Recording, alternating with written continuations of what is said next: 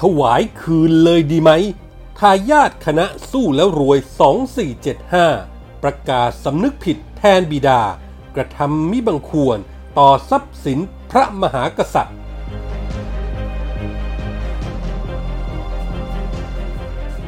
ใครบ้างเอี่ยวลักลอบนำเข้าแรงงานเถื่อน ฝ่ายมั่นคงต้องเลิกโยนขี้ งานนี้ลุงต้องบี้ให้สุด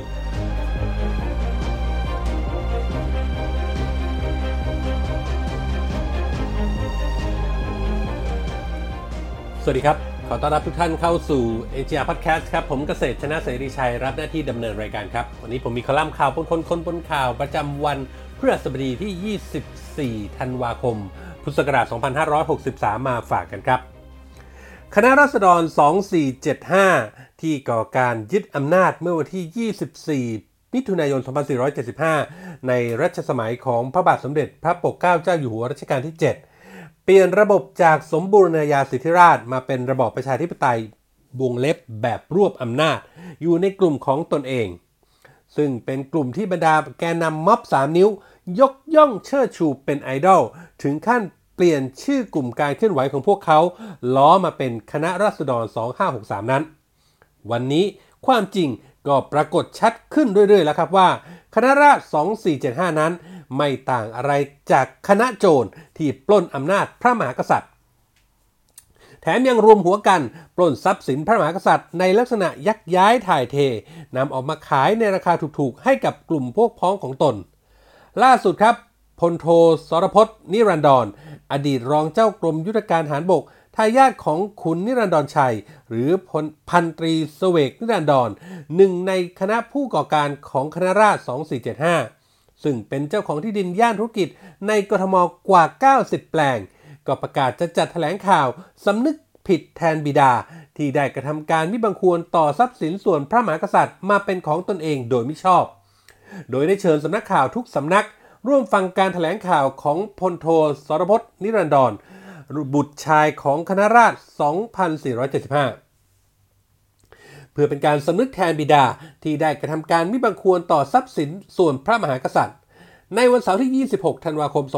2563 ที่โรงแรมอินเตอร์คอนติเนนตัลแบงค็อกที่สี่แยกราชประสงค์ ห้องพินนาเคิล1และ 2 เวลาบ่ายโมงครึ่ง คุณนิรันดรชัยเป็นคณะราษฎรสายทหารบก กลุ่มเด็กรุ่นใหม่ที่คอยช่วยเหลือสายทหารในการก่อการปฏิวัติ 2475 จนกระทั่งประสบความสำเร็จ จากนั้นก็ทำงานรับใช้ผู้ใหญ่มาโดยตลอด จนจอมพลปพิบูลสงครามไว้เนื้อเชื่อใจเป็นอย่างมาก จึงแต่งตั้งให้เป็นคนประสานระหว่างรัฐบาล ช่วงจอมพลปพิบูลสงครามเป็นนายกรัฐมนตรี กับคณะผู้สำเร็จราชการแผ่นดิน ในสมัยที่รัชกาลที่ 8 ทรงครองราชโดยมีนายปรีดีพนมยงค์เป็นแกนนำในกลุ่มคณะทำงานชุดนี้ และมีขุนนิรันดรชัย เป็นเลขานุการคณะทำงานผู้สำเร็จราชการแผ่นดิน ในช่วงนี้เองครับที่มีการนำที่ดินพระคลังข้างที่ ซึ่งเป็นทรัพย์สินพระมหากษัตริย์ ออกมาจัดสรรให้สมาชิกคณะราษฎร ผ่อนซื้อกันในราคาถูกๆ การอ้างว่าเป็นที่ดินพระราชทานครั้นต่อมาก็ปรากฏว่าผู้ซื้อแทบทุกคนไม่มีการผ่อนชำระ จัดดีกาขอพระราชทานยกหนี้ให้ แน่นอนว่าการกระทำภายใต้พระประมาพิไทยนี้ องค์ยุวกษัตริย์มิเคยทรงได้รับทราบ เป็นกระบวนการสู้แล้วรวยในยุค 2475 ซึ่งคนในยุคนี้บางคนก็กำลังคิดจะขุดมาเป็นต้นแบบ ปัจจุบันตระกูลนิรันดรคือผู้ที่ถือครองที่ดินที่ได้รับมรดกตกทอดมาจากที่ได้รับพระราชทานมาแต่ครั้งนั้น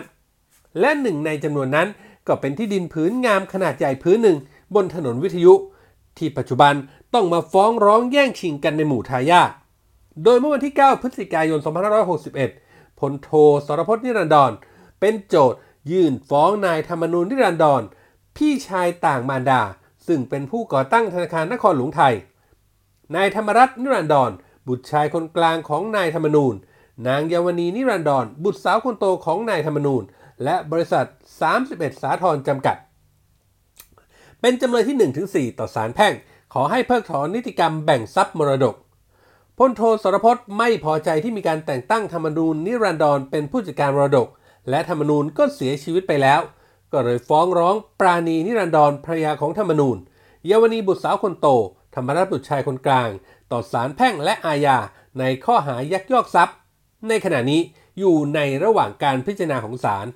นี่คือการทะเลาะกันในตระกูลนิรันดรซึ่งต้นตระกูลคือขุนนิรันดรชัย ที่เป็นคนที่มีบทบาทและมีอำนาจในคณะผู้แทนพระองค์เมื่อครั้งนั้น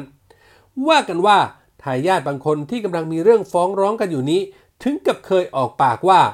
อาจเป็นเพราะบาปกรรม เพราะที่ดินพวกนี้คณะราษฎรยึดมาจากพระมหากษัตริย์ทำให้ครอบครัวต้องคำสาปหลายคนเป็นเส้นเลือดในสมองแตก ป่วย ในตระกูลมีลูกหลานสืบสกุลน้อยมาก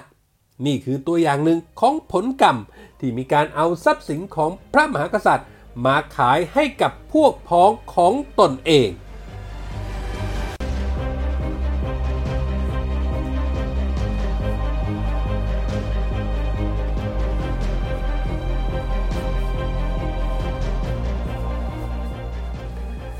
ใครบ้างเอี่ยวลักรอบ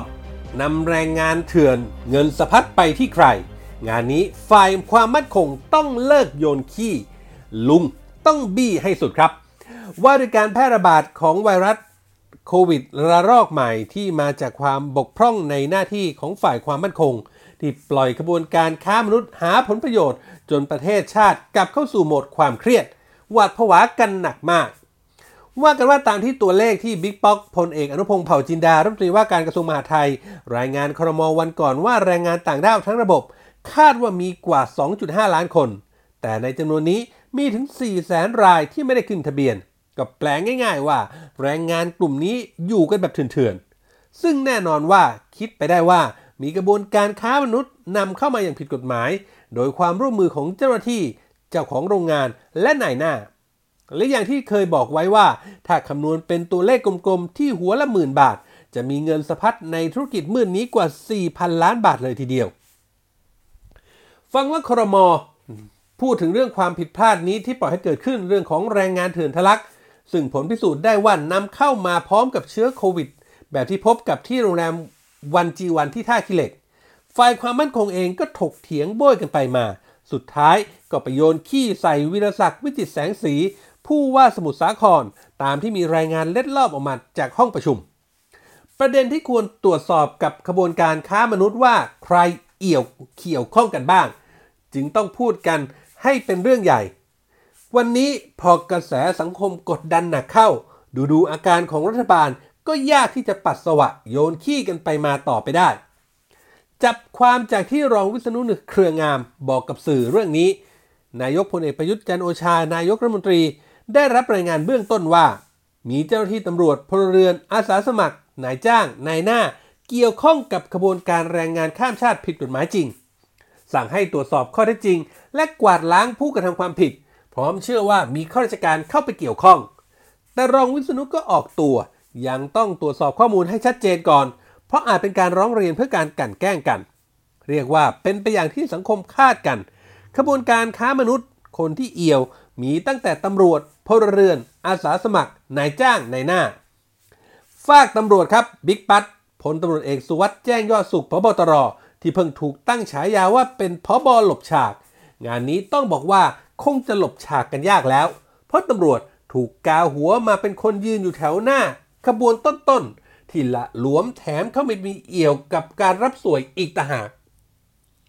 ว่าแล้วพบหลบฉากก็ออกมาเคลื่อนไหว ลั่นวาจาว่ารู้เบาะแสแล้วว่าขบวนการค้าแรงงานเถื่อนมีใครเกี่ยวข้องบ้าง แต่ก็ไม่วายขอความเห็นใจตำรวจ บอกว่างานนี้ ถ้าจะมีคนรับผิดชอบ ก็ต้องเป็นฝ่ายความมั่นคงทั้งหมด ไม่ใช่แค่ตำรวจฝ่ายเดียว ด้วยว่างานชายแดน นอกจากตอมอและตำรวจตระเวนชายแดนแล้ว ยุทธการหลักๆ ถือเป็นงานของฝ่ายทหารที่ต้องดูแลกำหนดยุทธวิธีด้วย ดูดูๆไปแล้วตำรวจลากทหารมาร่วมโดนด่าด้วยแบบนี้ น่าจะเข้าทางคนที่ลอยตัวทำเงียบๆอย่างมหาไทยของบิ๊กป๊อกมทหนึ่งที่คงจะตีขิม ผิวปากเบาๆลอยตัวกันได้อีกครั้ง โควิดจะระบาด แรงงานจะแอบหนีเคลื่อนย้ายข้ามจังหวัด ก็ไม่ได้กลัดกุ้มอะไรกับใครเขา กลับตีปี๊บขอเป็นซานตาป๊อก กับข่าวสั่งมหาไทย โชว์ก้าวของขวัญแจกประชาชน ภายใต้แคมเปญมหาไทยเพื่อประชาชนไปนั่น จะอย่างไรก็ตาม เมื่อมาถึงซอยตัน เห็นว่าสังคมจี้มาหนัก ให้รัฐบาลรุยปราบแรงงานเถื่อน งานนี้ลุงก็ต้องบี้ให้สุด ใครผิด ใครเกี่ยว ครเอี่ยวต้องสั่งฟันไม่เลี้ยงแล้วครับ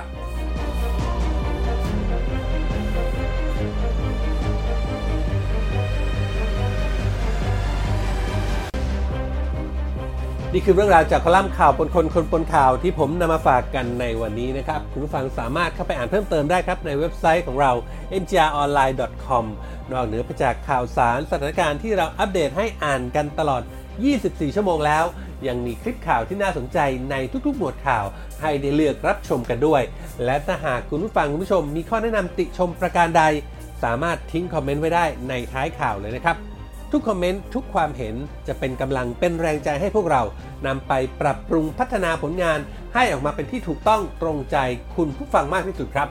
วันนี้หมดเวลาแล้วครับ ขอบพระคุณทุกท่านที่ติดตาม ผมเกษตรชนะเสรีชัยลาไปก่อน พบกันใหม่โอกาสหน้า สวัสดีครับ